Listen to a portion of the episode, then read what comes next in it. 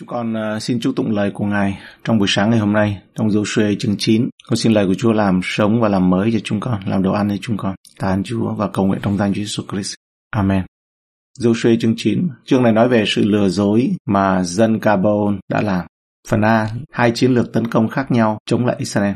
Các vua phương Nam nhóm nhau lại và để chống lại Israel trong câu 1 đến câu 2. Khi hay được các việc này, hết thảy các vua ở bên này sông Jordan hoặc ở trong núi dưới đồng bằng hay là dọc bãi biển lớn đối ngang Liban, tức là các vua dân Hethit, dân Amorit, dân Canaan, dân Pheresit, dân Hevit và dân Jebuzit đều rập một ý hiệp với nhau đang giao chiến với Joshua và Israel.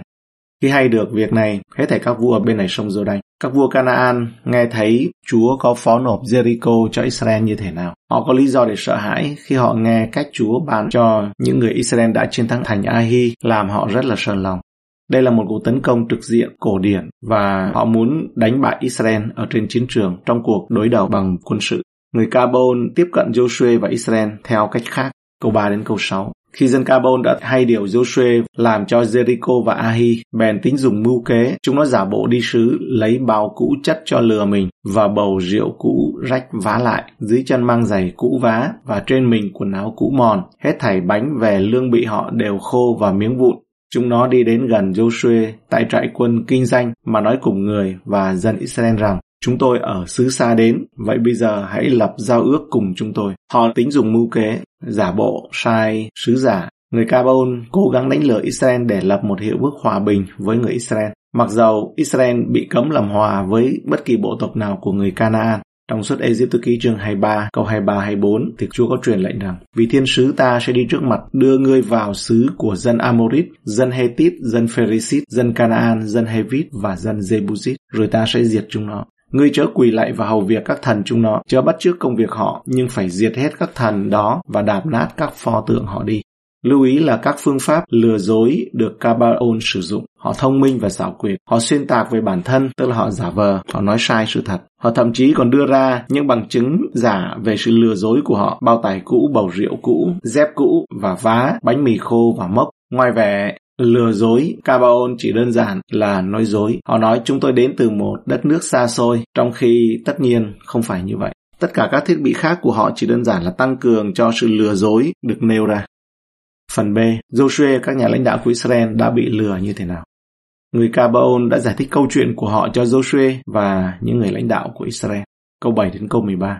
Dân Israel đáp cùng dân Hevit rằng, có lẽ các ngươi ở giữa chúng ta chăng? Vậy làm thế nào mà lập ước đạo nhưng chúng nó nói cùng Joshua rằng, chúng tôi là tôi tớ ông. Joshua hỏi, các ngươi là ai, ở đâu đến? Đáp rằng, tôi tớ của ông ở từ xứ rất xa đến để tôn trọng danh Jehovah, Đức Chúa Trời của ông. Vì chúng tôi có nghe nói về Ngài và mọi điều Ngài đã làm trong xứ Egypto. Lại cũng nghe về mọi điều mà Ngài đã làm cho hai vua Amorit ở bên kia sông Jordan là Sihon và Hezbon, Og, vua Basan ở tại Ektarut các trưởng lão và hết thảy dân sự ở xứ chúng tôi có nói cùng chúng tôi rằng, hãy lấy lương thực dùng dọc đường đi đến trước mặt dân đó mà nói rằng, chúng tôi là tôi tớ các ông. Và bây giờ hãy lập giao ước cùng chúng tôi. Kìa bánh của chúng tôi, ngày nay chúng tôi ra khỏi nhà đặng đi đến các ông. Chúng tôi lấy đem nó theo, làm lương thực vẫn nóng hổi mà ngày nay đã khô và bẻ vụn. Những bầu rượu này chúng tôi đổ đầy rượu, hay còn mới tinh, kìa nay đã rách. Còn quần áo và giày chúng tôi đã cũ mòn bởi vì đi đường xa. Tôi tớ của ông từ xứ rất xa đến. Rõ ràng người Cabaon đã nói dối Israel, nhưng bất chấp những lời nói dối của họ, họ có một sự ngưỡng mộ và tôn vinh thích đáng đối với Đức Chúa Trời của Israel. Vì danh Chúa, Đức Chúa Trời người, vì chúng ta đã nghe về sự nổi tiếng của Ngài cho thấy rằng đó là bởi vì Đức Chúa Trời chiến đấu cho Israel. Họ biết rằng sẽ vô ích nếu chống lại quốc gia này. Joshua và những người lãnh đạo Israel chấp nhận sự lừa dối của người Cabaon. Câu 14 đến 15. Người Israel bèn nhận lương thực chúng nó, không cầu hỏi Đức Giê-hô-va. Joshua lập hòa cùng chúng nó và kết ước cho chúng nó sống, rồi bởi các trưởng lão của hội chúng bèn thề cùng chúng nó. Họ không cầu hỏi ý Chúa. Sự lừa dối của người Cabaon là khôn khéo và do đó có sức mạnh. Nhưng vấn đề thực sự là Joshua và các nhà lãnh đạo của người Israel họ không hề tìm kiếm Chúa. Lập một số điều khoản cho họ. Điều này cho thấy rằng họ tin cậy các giác quan của mình thay vì tin cậy Chúa. Hãy nhìn chiếc bánh mì này, hãy cảm nhận và nếm thử xem nó cũ như thế nào. Chắc chắn nó phải trải qua một chặng đường dài Họ bước đi bằng thị giác, bằng mắt thấy chứ không phải là bằng đức tin. Chúng ta gặp phải bao nhiêu điều rắc rối vì chính lý do này. Họ đã không hỏi ý kiến của Chúa. Trong câu 15 là Joshua lập hòa cùng chúng nó. Vì họ tin rằng người Cabaon đến từ một đất xa xôi nên họ đã lập hiệp ước với họ. Đức Chúa Trời cho phép dân Israel lập các hiệp ước với các quốc gia xa xôi, nhưng không phải là với dân Canaan. Phần C, sự lừa dối của người Cabaon bị phanh phui và bị xử lý. Joshua và các nhà lãnh đạo của Israel phát hiện ra họ đã bị lừa dối, nhưng họ vẫn phải tuân theo lời thề bởi vì đã thề với người Cabaon rồi. Câu 16 đến 20 nhưng ba ngày sau khi đã lập giao ước cùng chúng nó, dân Israel hay rằng các người này vốn là lân cận mình và ở tại giữa mình. Dân Israel lên đường và ngày thứ ba đến thành chúng nó. Và các thành của chúng nó là Kabaon, Kephira, Beerot và Kiriat Jearim. Dân Israel không giao chiến cùng dân đó vì cớ các trưởng lão của hội chúng đã chỉ danh Jehovah Đức Chúa Trời của Israel mà thề cùng dân đó. Nhưng cả hội chúng làm bòng cùng các quan trưởng. Các quan trưởng bèn nói cùng cả hội chúng rằng Chúng ta đã chỉ danh Jehovah Đức Chúa Trời của Israel mà thề cùng dân đó. Vậy từ bây giờ chúng ta không thể hại chúng nó được. Chúng ta phải đãi dân đó như vậy phải để cho chúng nó sống, hầu cho chớ vì cớ lời thề đã lập mà chúng ta khiến cơn thành nộ của Đức Giê-hô-va giáng trên chúng ta. Mặc dầu cả hội chúng xì xào chống lại những người cai trị, những người cai trị vẫn biết rằng họ phải làm điều đúng và đáng kính ở trước mặt Đức Chúa Trời, giữ lời thề của họ ngay cả khi đó là một lời thề xấu. Các nhà cai trị của Israel khôn ngoan trong việc không cho phép một tội lỗi xóa sổ người Cabaon kéo theo một tội lỗi khác, không tìm kiếm Chúa, lập lời thề và sau đó là phá lời thề. Đặc biệt là trước áp lực của dư luận bắt buộc phải làm khác, họ không cho phép điều đó. Trong câu 19 thì nói, các quan trưởng bèn nói cùng cả hội chúng rằng, chúng ta đã chỉ danh Jehovah Đức Chúa Trời của Israel mà thề cùng dân đó. Vậy từ bây giờ chúng ta không thể hại chúng nó được. Đó là một dấu hiệu của sự tin kính để giữ lời thề ngay cả khi rất khó khăn. Thi Thiên 15 câu 4 thì nói, Người nào khinh dễ kẻ gian ác nhưng tôn trọng kẻ kính sợ Đức Giê-hô-va. Kẻ nào thề nguyện, dầu phải tổn hại cũng không đổi rời gì hết. Nhưng nhà lãnh đạo Israel không đề cập đến điều này. Đây là một vấn đề đơn giản, thậm chí không cần phải tranh luận. Chúng ta có thể không chạm vào chứ đừng nói đến điều đó. Nhưng sau đó, tức là về sau ấy, những người lãnh đạo Israel ấy không có đụng đến cái vấn đề đó bởi vì thời đó là Joshua và những người lãnh đạo trong dân họ đã thề rồi. Cho nên họ không có khui lại vấn đề này. Giữ cái sự kính sợ Chúa của tổ phụ mình.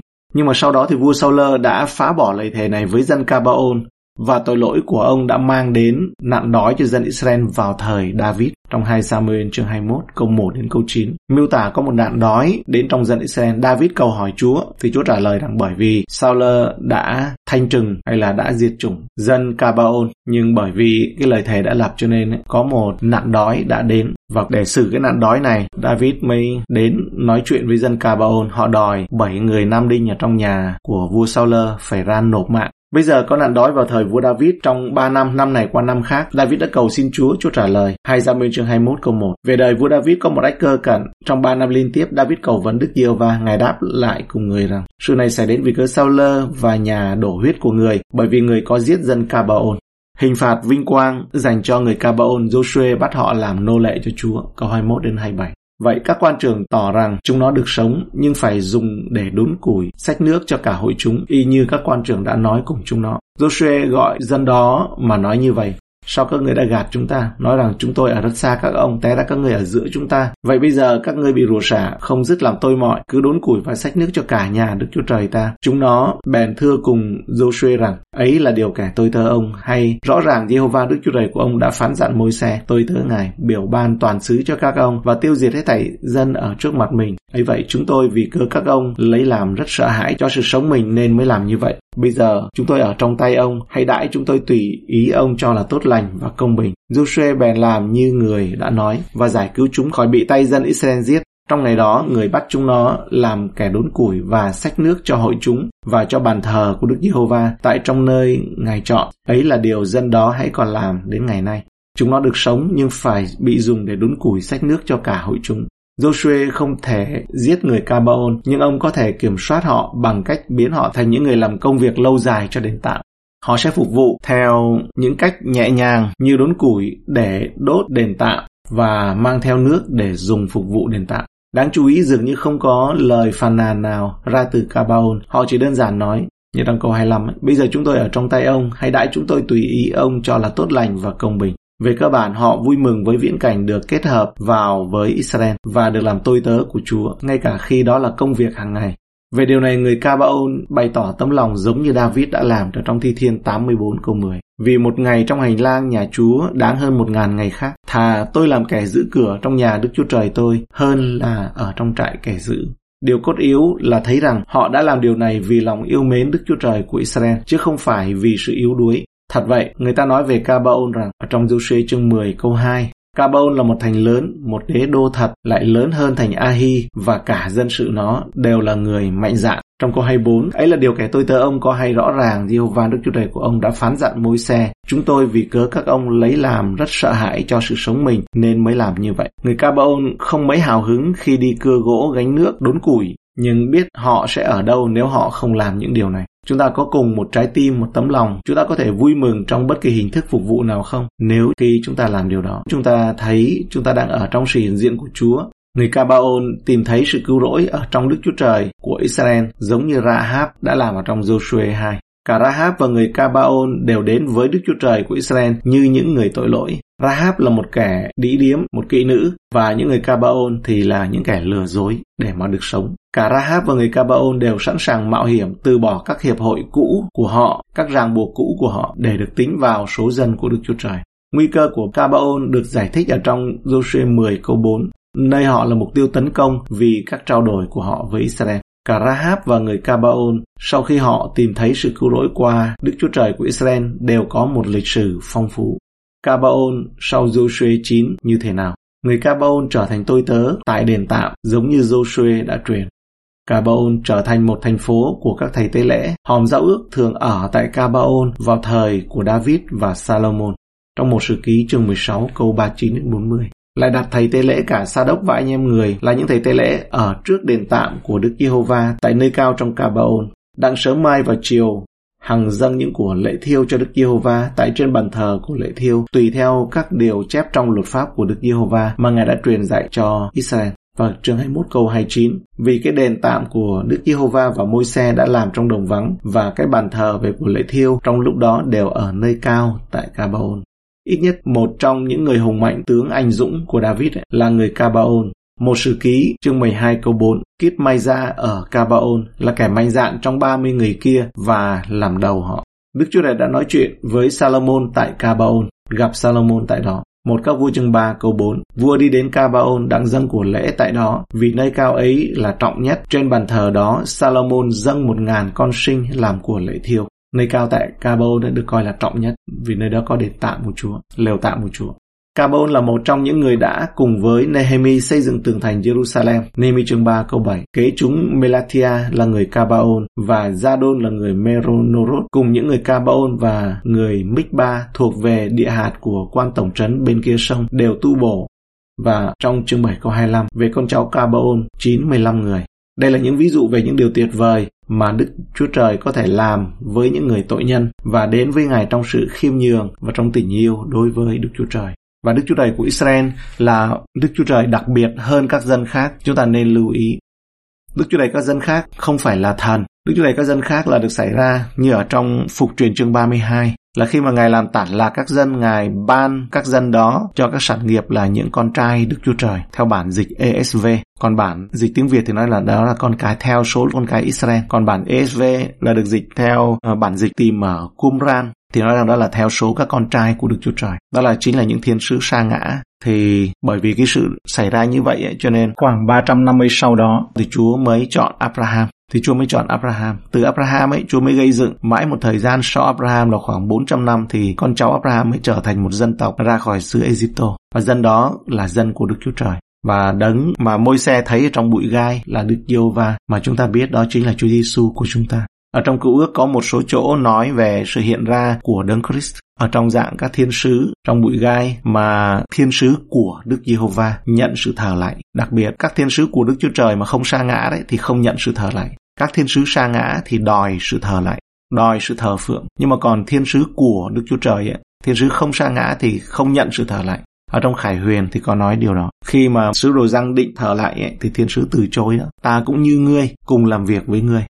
Nhưng mà thiên sứ ở trong tấn ước có một số chỗ thì không nhận sự thờ lại và những người giải nghĩa kinh thánh nói rằng đấy chính là hình bóng của Chúa Giêsu. Chúa Giêsu trong sự bảo vệ dân Israel đã có mặt khi mà Gedeon dâng một của lễ cho thiên sứ đã hiện ra với ông. Chúa Giêsu đã có mặt khi mà cha mẹ của Samson đã dâng một của lễ và tiếp nhận. Khi mà Abraham dâng một của lễ khi mà có ba đấng đến, thì trong đấy có hai người đi qua Sodom và Gomorrah còn một đấng ở lại để trò chuyện với Abraham và đó chính là Đức Giê-hô-va.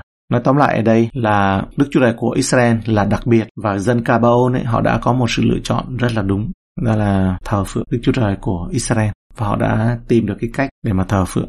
Cảm ơn Chúa. Thì chúng ta ngày nay ở trong Chúa Giêsu Christ, ở trong Chúa Giêsu Christ thì chúng ta vốn là những nhánh nho hoang mà được tháp vào trong gốc. Chúng ta là những tội nhân và khi mà chúng ta đến thì chúng ta được đến với Chúa Giêsu Christ thì nhận được sự tha tội. Có một chỗ, có một cái cổng mở ra cho chúng ta để được trở lại với Chúa, được nhập vào trong dân sự của Đức Chúa Trời. Cảm tạ ơn Chúa. Chúng ta cầu nguyện. Chúng con dâng lời cảm ơn Ngài cho buổi sáng ngày hôm nay.